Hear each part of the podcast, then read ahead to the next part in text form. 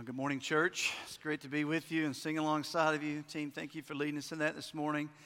And why don't you go and grab your Bibles and not turn to the book of Acts? I know you're creatures of habit and you are already opened up to Acts. We've been walking through the book of Acts together, but we're going to enter into a little time of pause there. And over the next few weeks, we're going to pursue some things that are really core DNA to our church as we kind of go into a new season. Uh, it's a little bit of a transition for a lot of us. If your family's like mine, it's uh, summer's coming to a close, which means school is back in session, and all the kids go, oh, and all the parents go, yes. So we're entering into that uh, season of the year, and we're going to really hold out over the next few weeks some things that are really core to us as a church. Next week, we're going to dive into what it really looks like and what's it like to be a part of vital community where you are a part of a group of people that are speaking into you and you are speaking into them and there's true accountability. And I want to talk about what that looks like. And then in a few weeks we'll talk about what it means for us to make Jesus known as a church this responsibility this privilege that's given to us. And this morning we're going to actually be in the book of Judges. So go ahead and take your Bible and turn to Judges chapter 2. That might be the nice white clean pages of your Bible, I don't know, but Judges chapter 2 is where we're going to be in just a few minutes. As you're turning there, uh, let me kind of set up what we're going to be talking about this morning with really a question. Uh, as you look back over your life, particularly your journey as a follower of Jesus, if you have come to know the Lord Jesus Christ. Maybe you're new in that relationship. Maybe you've been following the Lord for many years, or maybe you're here this morning and you're not quite to that place of faith yet. But wherever you fall this morning, once you look back over the past few years of your life and think, who is it, or maybe what group of people was most influential in my journey with the Lord Jesus Christ? Or maybe say it this way Who was it in your life, or who has it been in your life that because of them you love Jesus a whole lot more? Now, maybe there's pictures coming in your mind or faces that you're thinking of. Maybe you're thinking of teachers, or maybe you're thinking of parents, or maybe you're thinking of friends, or whoever that is that come to your mind. I, have shared this with you before. I can't answer that question without thinking of my grandmother, who's now gone on to be with Jesus, but she was that rock for many years, that stable, faithful follower of the Lord Jesus. And I've always said I could remember when I was a teenager and all the weird stuff that I got into as a teenager. I would always drive by my grandmother's house at night and her light would be on every night. And I knew my grandmother was in there, Bible open, knelt down by her bed, and she was praying for me and my brother, my family. Huge influence in my life. I can remember my mama when I first brought Jennifer, my wife. She wasn't my wife then, but first brought Jennifer home, and my mama met Jennifer, and she had arthritis, and she had that little crooked, you know, arthritis finger. And after she met Jennifer, she held out that finger and she said, Now, honey, you better hold on to that one. And she was right. I didn't want to incur the wrath of Mama. So I don't know who that is for you. I think about school teachers, and I think about Sunday school teachers, and I think about uh, different people in my life that God has used that have invested in me, and I love Jesus a whole lot more because of them. Now, here's a little bit more serious question, maybe for you this morning, is this one. Three years from now, five years from now, who's going to be saying that about you? In other words, maybe it's happening now, and I hope it is. Who, who is in your life that you've taken such an intentional investment in that they would say, because of Mike, or because of Dustin, or because of Troy, or Tracy, or whoever it might be, I am loving Jesus more because of their investment in my life. So, what we're going to look at this morning, I'm going to go ahead and give you the big idea that we're going to be chasing today as a church family because this is core to our DNA as a church family. And here's the big idea, and then we're going to walk through Judges 2 quickly. It's this big principle, and it's this big idea. The people of God have always been entrusted with the responsibility to tell the next generation about the greatness and glory of our God. Amen?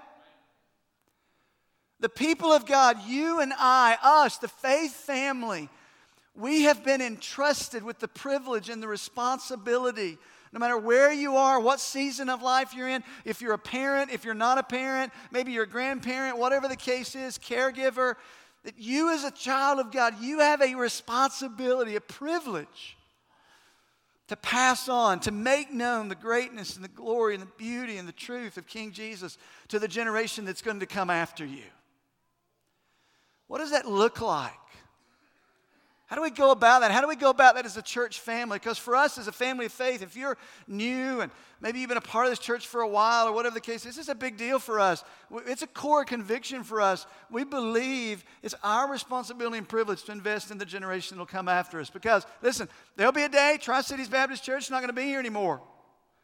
There'll be a day, you parent, you're not going to be here anymore. There'll be a day, I'm not going to be here anymore. And, and the scripture and the story of God's plan throughout the ages is that one generation passes on the truth of God and the greatness of God to the next generation.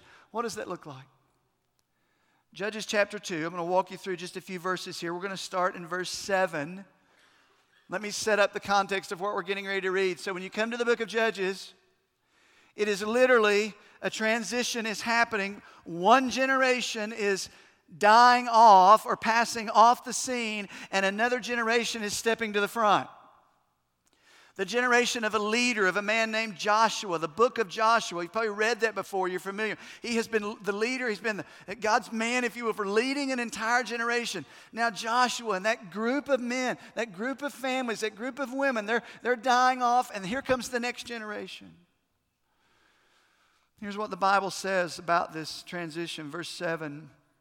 Speaking of the generation of Joshua, says, And the people served the Lord all the days of Joshua. Man, what a high commendation. And all the days of the elders who outlived Joshua, so not only Joshua, but the Calebs and the others who were part of that group, who had seen the great work that the Lord had done for Israel. Now, pause right there for a second. Here's a generation that had seen God do some amazing things. You've heard the stories, you've read about them. This is the generation that the, the children of the generation that they wandered around in the wilderness for 40 years. They were in a desert, dry place, and God supernaturally provided them with food day after day after day after day after day. Millions of them. I mean, there was no Walmart, there was no Amazon you could order from. They had no way to get food. And they would wake up every morning, except the seventh day, and there was food around on the ground that had supernaturally come down from heaven. And they lived through that. And watch this. And God did that to teach them no matter what comes, I am your faithful provider. It was this generation that got up to the edge of the promised land. They were ready to go into Canaan, and the Jordan River separated where they were and the land of Canaan that they were going into. And if you know the story, God supernaturally pushed back the waters of the Jordan River, and it stood up in a heap, the Bible says, and Israel crossed through the Jordan River into the promised land. Imagine seeing that. And they were to see that and they were to learn not just that God does great and mighty things, but that's who He is. And no matter what you face, God is the most powerful, the most satisfying, the most glorious thing you'll ever encounter in your life because they were getting ready to go into the land of Canaan. And the people were ready, getting ready to go into the land where they were surrounded by false gods, little g O D S. And they had a false god for the crops, and they had a false god for the rain, and they had a false god for the water, and they had the false gods of victory and military power. So, watch this. As God sends them into the promised land, He says, I'll show you the God who's over the water. And He pushed back the Jordan River. So they would never forget who their God was. They entered into the promised land. They came to the city of Jericho. You know the story. And there were enemies there, and they needed to destroy the city of Jericho. And God says, Okay, I'll give you a marvelous, marvelous battle plan. March around the city seven times. And on the seventh day of marching around, the walls of Jericho will fall, and the entire city fell down supernaturally, and God defeated their enemies. Why did God do that? So they would never forget God is your conqueror. God will fight for you. As you go into this land, you're going to be faced with all kinds of false gods and all kinds of ideas about life and all kinds of practical things. God is your provider, God is your source. God will fight for you. He is your deliverer, He is your Savior. And they were never to forget that. So this generation enters into the promised land and they're there and they're led by Joshua. And you read that in verse 7, then you come to verse 8 and it says, And Joshua, the son of Nun, uh, he didn't have any parents. The, that was a joke. David Brewer told me that joke. You can blame it on him. Joshua, the son of Nun, the servant of the Lord, died at the age of 110. So Joshua dies off. And that generation also were gathered to their fathers, and that entire generation dies off. And here, I gotta be honest with you, this to me is one of the most shocking verses anywhere in the Bible. I want you to read this with me. After all that we've just said about this generation, listen to verse 10. And there arose another generation after them who did not know the Lord or the work that he had done for Israel. Let's be honest, that's got, to, that's got to be a little shocking after all that we've just talked about. And this incredible generation, even the, you could say the greatest generation, if you will. Here comes the very next generation after them, and the Bible says they did not know the Lord. They did not know the work the Lord had done for them. What in the world happened?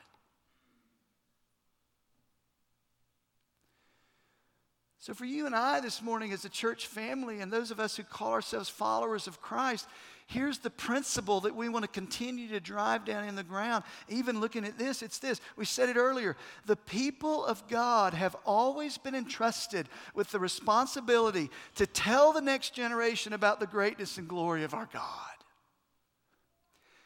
And when we fail to do that, for a myriad of reasons, when we fail to do that, disaster follows. And that's what you're reading here, verse 12.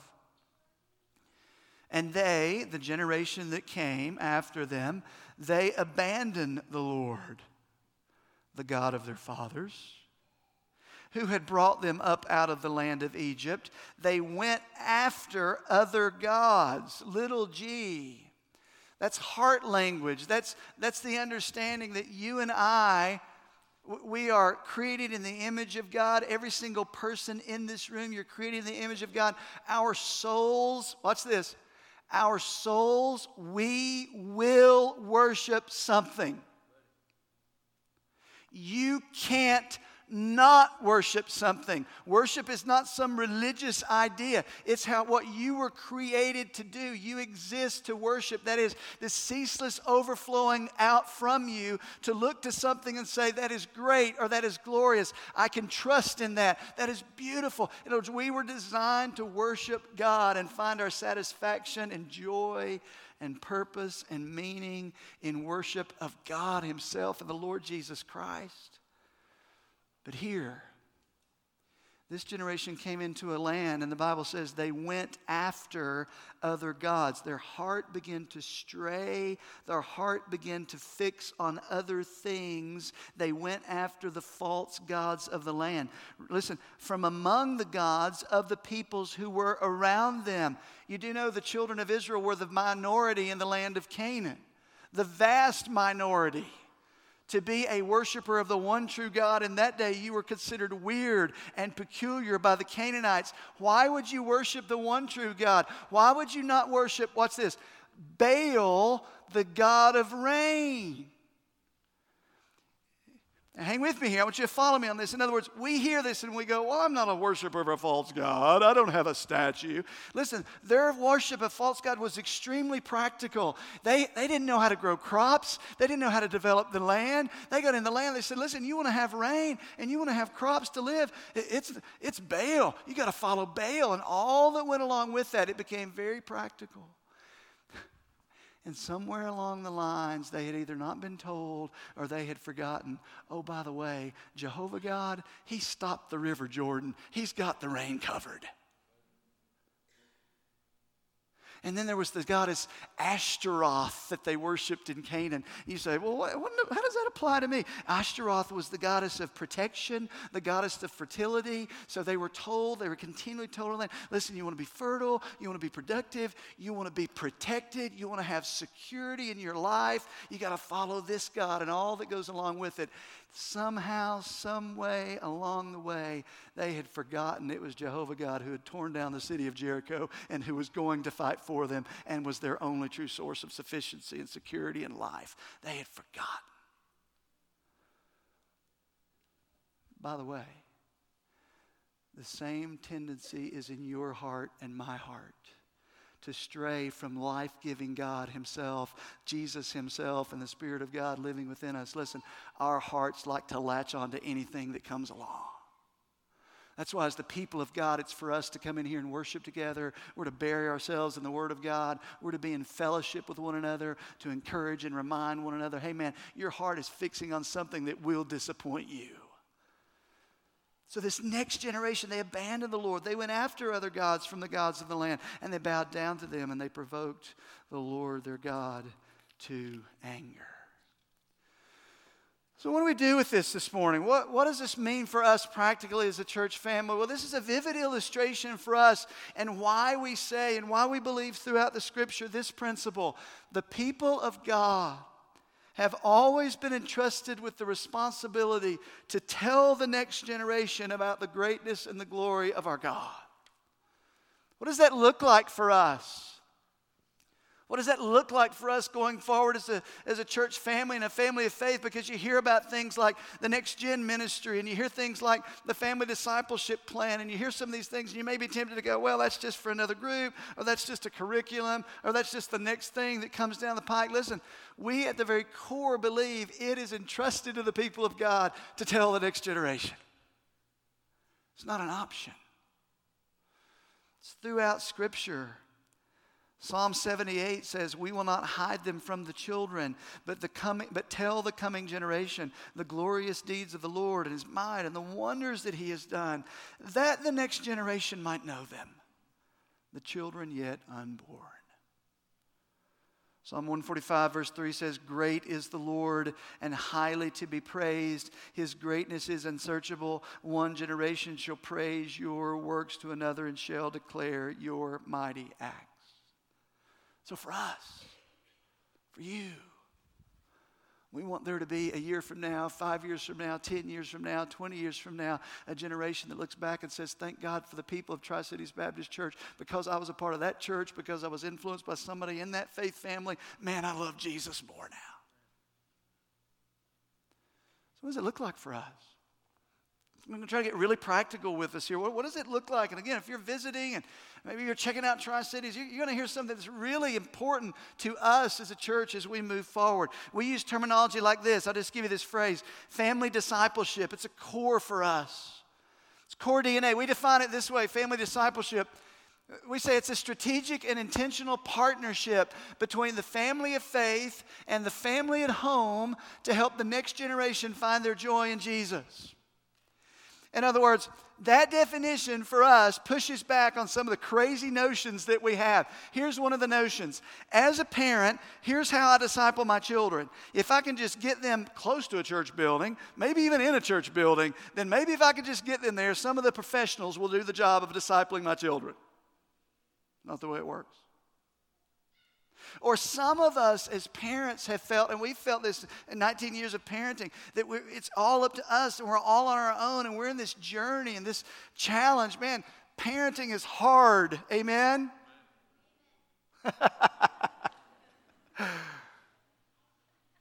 as, a, as a parent and a disciple maker in this faith family, you should never feel like, man, I'm in this alone. And I'm trying to figure this thing out by myself. And I, am trying to, I'm checking Dr. Phil in the next Facebook post. That's the best I've got. You should never feel that way. There's this partnership that exists. It's a beautiful picture in Scripture of the family of faith at home, or the family of faith, the family at home, partnership to invest in the next generation for the glory of God. What does that look like? And I'll just say, as a means of disclaimer, again, I'm going to go through some very practical things here. If you say, well, you know, I'm not even a parent, I'm not a grandparent, I'm not even dating anybody, I'd like to be dating somebody, whatever it is, wherever you find yourself, don't check out because if you are part of this faith family in any way, you have a role in this. You have a role in this. So, what does this all mean? What does this look like? I'm going to give you three core convictions that flow out of this for us as a church and explain these to you as best I can this morning. So, we talk about family discipleship. Number one, family discipleship begins at home. Doesn't end at home, doesn't stop there, but it begins at home. Deuteronomy chapter 6, verse 4. God says this Hear, O Israel, speaking to the entire nation as they're getting ready to go into the promised land. Hear, O Israel, the Lord is our God, the Lord is one. Verse 5. You shall love the Lord your God with all your heart and all your soul and all your might.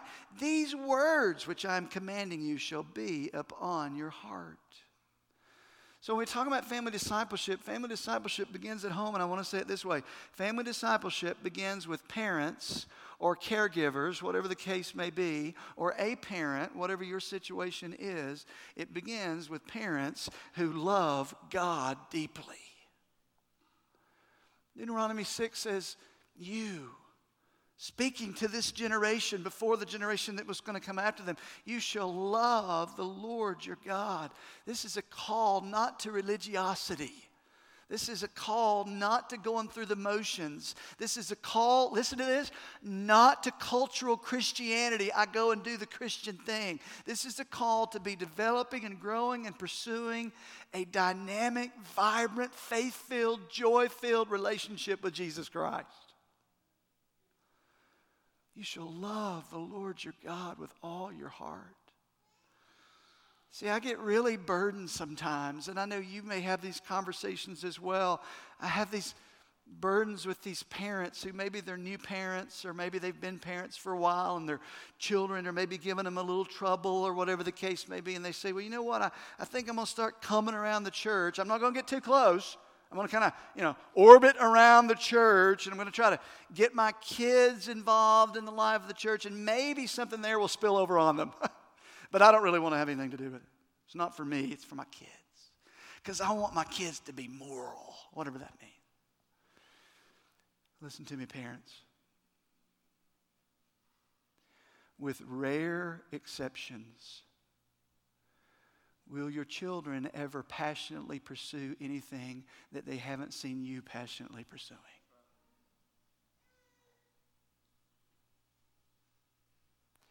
And it's pretty empty to say, if I can just get them to the professionals down at the church, they'll pour in and disciple my children. No, no, it doesn't work that way. Deuteronomy chapter 6, this whole thing about family discipleship, it is a call for you.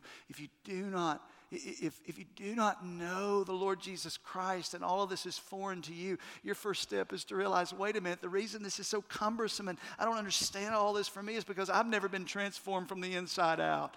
I don't know Jesus Christ as my life and my Lord and my Savior. How in the world can I model something I don't even have?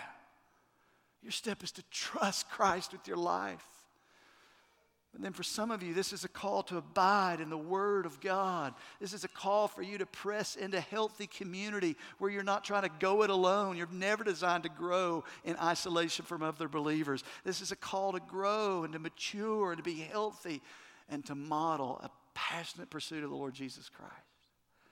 That's where this begins. Deuteronomy, love the Lord your God says, verse 7, you shall teach them these words, these truths, these things God is teaching you. You shall teach them diligently to your sons and your daughters, and you shall talk of them as you sit in your house, when you walk by the way, when you lie down, and when you rise up. In other words, what God is doing in you is spilling out into every area of life, and it's a part of your conversations at dinner, it's a part of your conversations at bedtime, it's a part of your conversation as you go on the river with your kids, it's a part of your conversation as you're driving down the road just the natural course of life.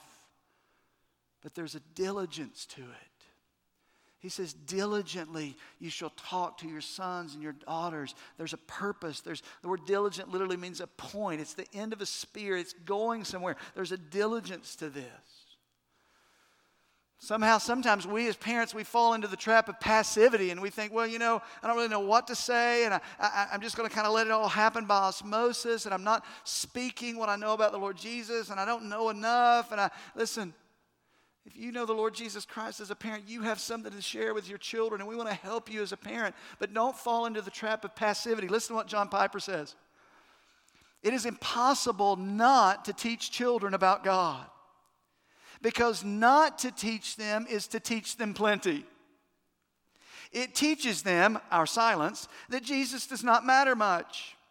That mom and dad don't consider him nearly as important or as exciting as new furniture, weekends at the lake, dad's job, or all the other things that fill our conversation. Silence is dogma or truth.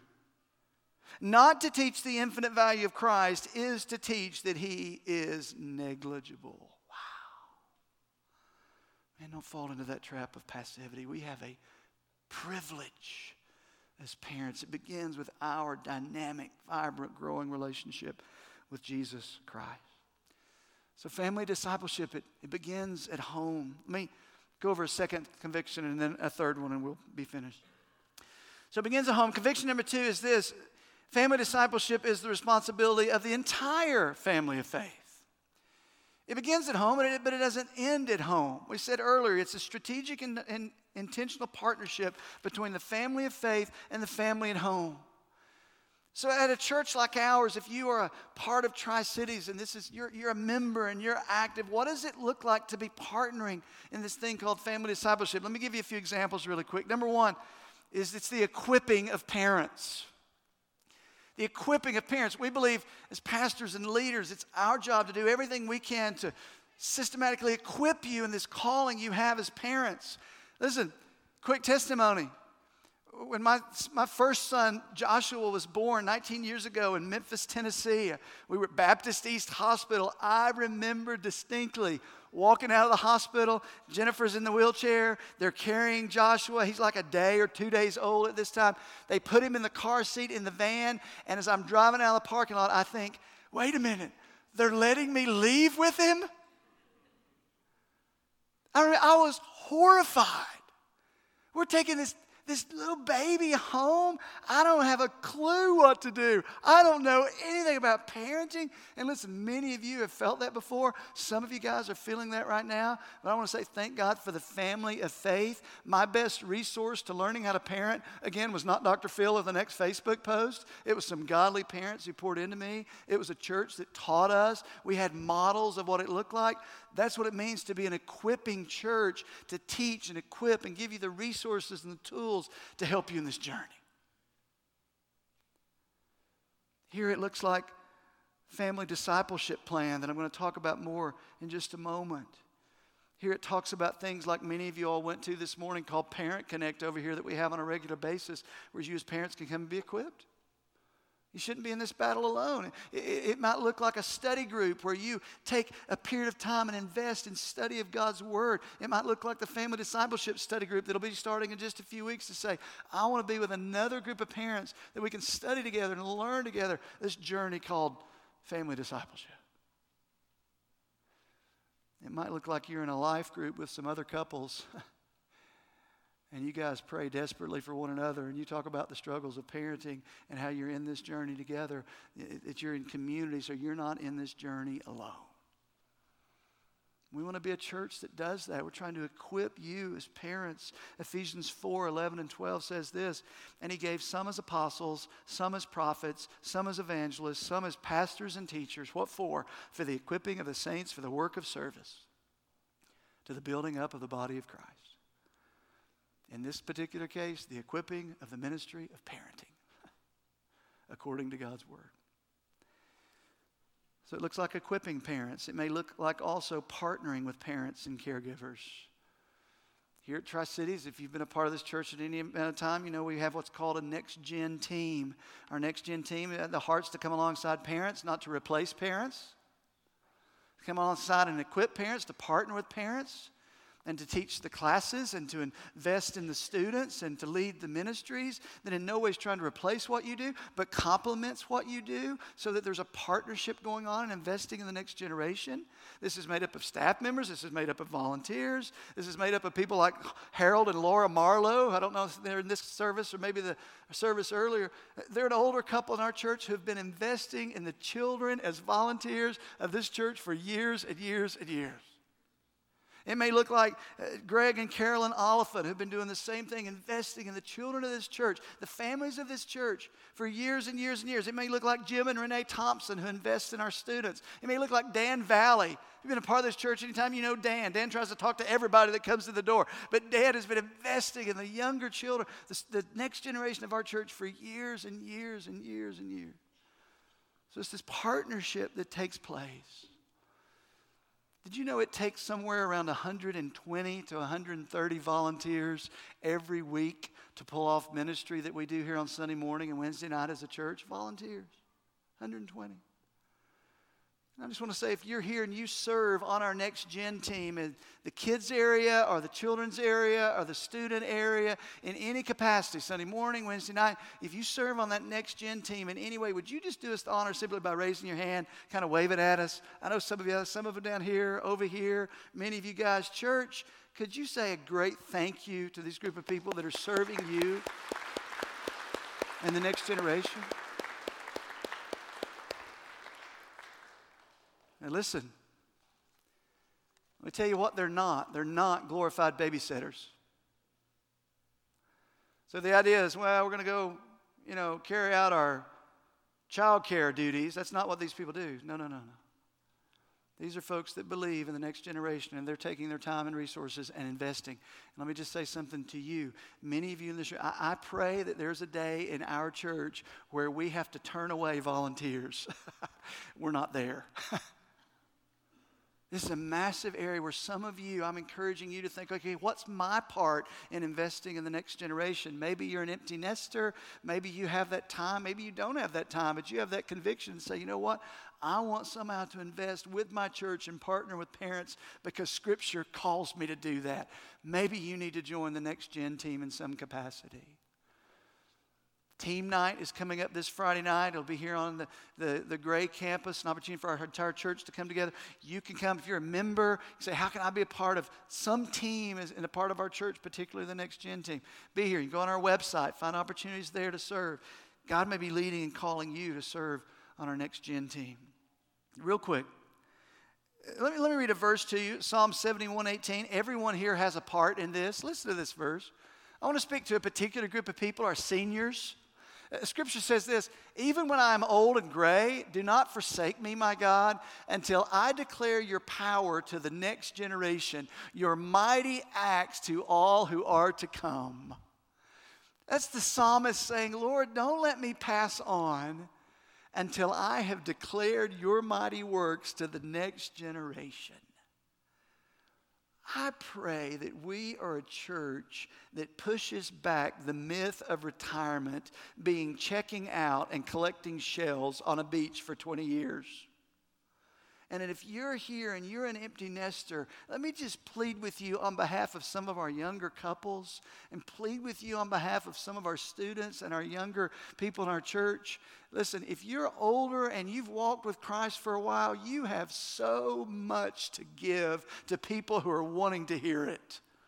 And it may look like you as a senior investing in our next gen ministry. It may, listen, this would be radical. You ready?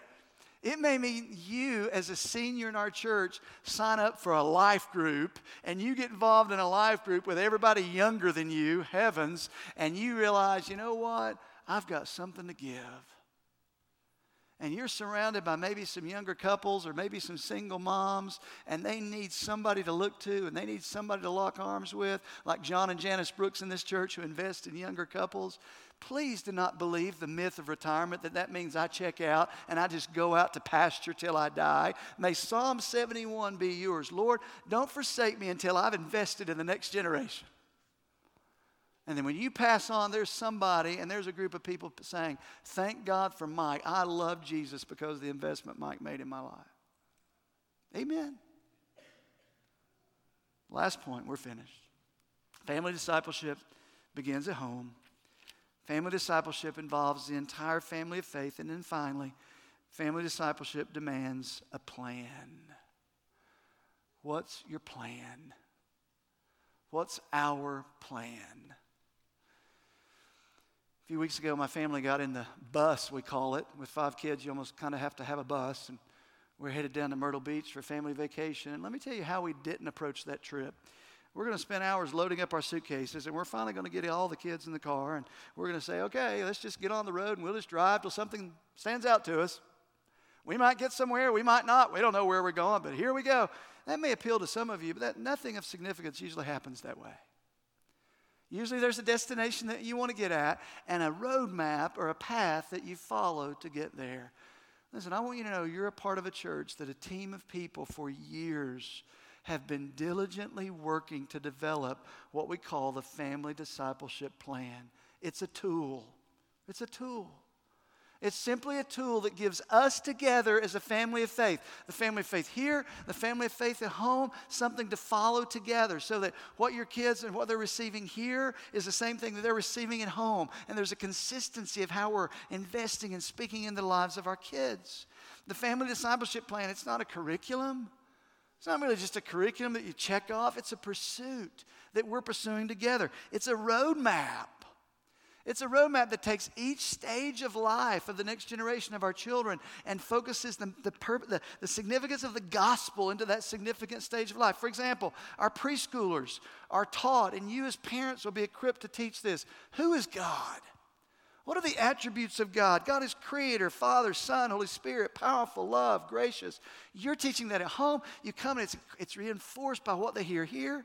Elementary is taught the story of the gospel from creation and fall and redemption and restoration, and how the gospel infiltrates every area of our lives.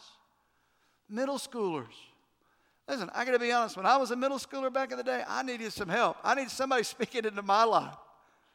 Middle schoolers are taught their identity in Christ, what it means to be a child of God, what it means to find your identity in Christ. I mean, how important is it for a middle schooler who is told everything under the sun of what it means to be significant and where to find life if they are taught at home and they're consistently taught by their faith family? Listen, ultimately, your identity is found in Jesus Christ.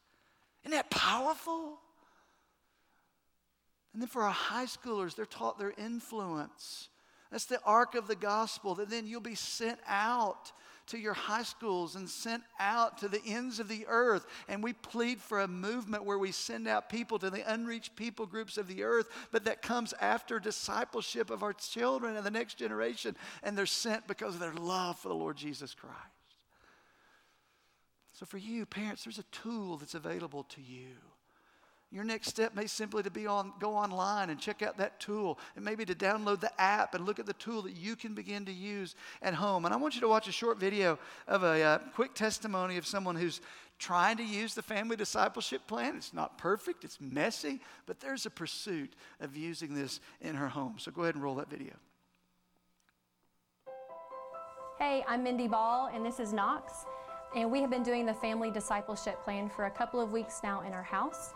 Um, I can remember a couple of times using it with my kids, but one specific time is when uh, my kids kept asking me, How big is God?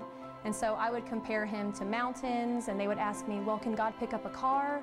I'd say, Yeah, God's that big. He's so strong, he just picks it up, no problem. But they would constantly ask me, How big is God? And, and no matter what object I could think of that was big, it was never enough to answer their question. Well, one day we sat down with Family Discipleship Plan, and the verse was Isaiah 66 1 The earth is my footstool and the heavens are my throne. And so we got on online and we looked up pictures of the world. And I said, That's what God just uses as a stool. He just kicks his feet up on there. That's how big he is. And right then and there, it cleared up everything for them of how big God really was. So instead of going straight to the Word, I was using all kinds of earthly understanding when I could have just opened up God's Word, and my question for them was answered right there. So I have two first graders and a four year old. So the family discipleship plan has really helped us to stay focused on God's word throughout the day and throughout our weeks. That's real life right there, isn't it? I love that. So I just want you to hear the big principle and the big ideas. We kind of enter into a time of response. We're going to close in just a minute. I want you to hear this. The people of God have always been entrusted with the responsibility to tell the next generation about the greatness and the glory of our God. It's the family of faith, it's us, and that's the family at home working together, partnering together in this for the greatness and the glory of God. So, what's your part? Maybe even what's your next step as a parent, as a caregiver, as a part of this church? What's your next step? Again, it may be to go and familiarize yourself with the family discipleship plan. It may be to plug into a study group where you can grow in that area. It may be to be part of a life group where you're with other parents who are struggling with the same thing. It may be as a senior to plug into a life group and invest in some younger couples who are trying to figure it all out. What if? This is one of the what if moments. Listen, what, what if we as a family of faith, as a church family, consistently, not perfectly at all, but consistently for the next three, five, ten, fifteen years, we're investing the gospel truth into those God entrusts to us as parents and as a church. Do you imagine a young man or a young woman growing up and they're taught who God is from birth in a systematic, biblical way? When they enter into elementary, they're taught the, the beauty of the gospel and what the gospel is. Not just, not just the gospel, but how the gospel infiltrates every area of life. As a middle schooler, they're taught your identity is in Christ. And then they're launched out into the world that your influence flows from Christ in you. Go make disciples. It's glorious. What's your, what's your part in that? I have a part. You have a part. What is your part in that? Would you bow your heads for just a second? I want to give you just a few moments to think through that prayerfully, and then we're going to sing together and we'll be dismissed in just a moment. What's your part in it? What's your part in it, parent, caregiver, grandparent, senior adult, single? You have a part. I pray you'll take just a moment here before the Lord. Just let the Spirit of God lead you to know what your next step may be. Every bit of that's driven, it's made possible because of the cross of the Lord Jesus Christ. We're not teaching moralism. We're not teaching try harder, do better. We're teaching one has come, one has died, one has risen from the dead, and he has done for you what you could never do on your own. Christianity is not what we do for God, it is what He has done for us. It is the gospel. So, Father, I pray for my brothers and sisters here. I plead for this church, Lord, that you would lead us, empower us, God, that generations to come would thank God that they love Jesus more because of the influence of the men and women in this room. We ask that for your glory. Just ask you to remain seated for a moment as our team is going to sing truth over us.